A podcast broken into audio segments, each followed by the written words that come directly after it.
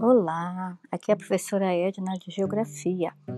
Vamos dar início falando sobre o período da Guerra Fria, que é caracterizada pelo período bipolar.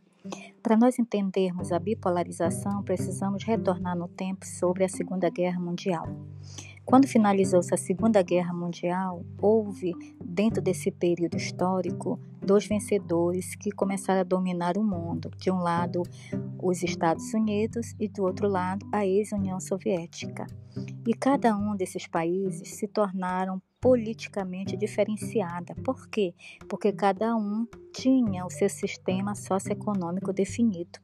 Então, esse período da, da Guerra Fria é conhecido também por tensão geopolítica, porque além de ser um domínio político, havia também expansão territorial do domínio de cada um deles.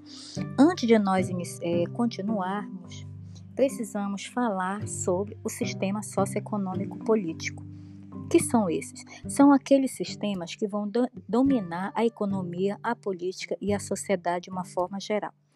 Existi, existiram no, inicialmente dois. Um foi é, o socialismo, no caso, ele foi se adaptando a uma nova nomenclatura e uma nova realidade de diretriz socioeconômica política, e hoje é o comunismo, que seria assim uma mais fácil de se atingir dentro da política da sociedade. E o capitalismo? Quais, quais seriam as características principais do capitalismo?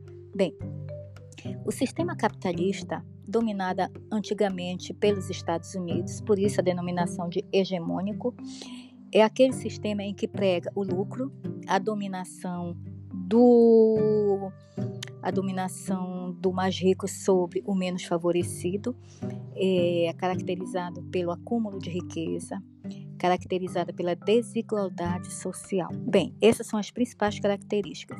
E no socialismo, que característica difere? É aquele sistema em que há predominância, digamos assim, do domínio do Estado, estatal.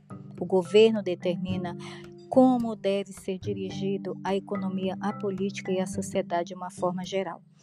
Como foi sugerido esse domínio? Através da formação de cooperativa a característica de uma classe social, que é o proletariado, sob o domínio de um, de um grupo que seria um mentor de todo o domínio para se ter realmente a eficácia nesse sistema socioeconômico político chamado de socialismo. Por muitos estudiosos, ficou conhecido como utópico. Por quê? uma utopia, um sonho, porque não se poderia chegar a uma sociedade igualitária tendo já uma desigualdade no início. Quem iria dominar a população? Um grupo. Aí já estava gerando uma desigualdade social. Muito bem, no próximo momento retornaremos. Obrigada.